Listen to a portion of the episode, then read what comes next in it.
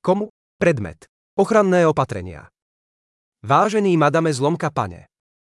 Ako vieme, počas tohto obdobia sme nútení zaoberať sa bezpečnostnými alebo teroristickými incidentmi, ktoré sa, žiaľ, občas vyskytnú.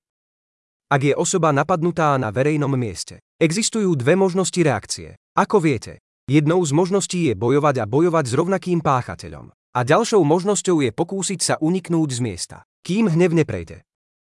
Pokiaľ však ide o zdravotne postihnutú osobu a ešte pravdivejšie, pokiaľ ide o osobu, ktorá je viazaná na invalidný vozík, žiadny z týchto dvoch spôsobov nie je možný. Moja otázka pre vás znie. Premýšľali ste o vývoji prístupných zbraní alebo zbraní, ktoré môžu pomôcť osobe so zdravotným postihnutím. Či a kedy sa dostane do takejto situácie?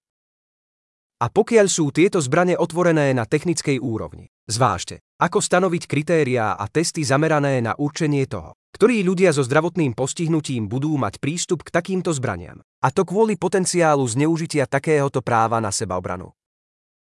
Alebo je to klamný a šialený nápad, alebo eticky, alebo morálne nepriateľný, ktorý nie je hodný žiadneho druhu. Čo si myslíte? Poznamenám, že neviem o otvorených zbraniach ani o prístupe, ktorý poznám iba ako zdravotne postihnutá osoba, ktorá pravidelne hľadá výrobky, ktoré podľa potreby pomáhajú v každodennom živote. S pozdravom. Asaf Beňamini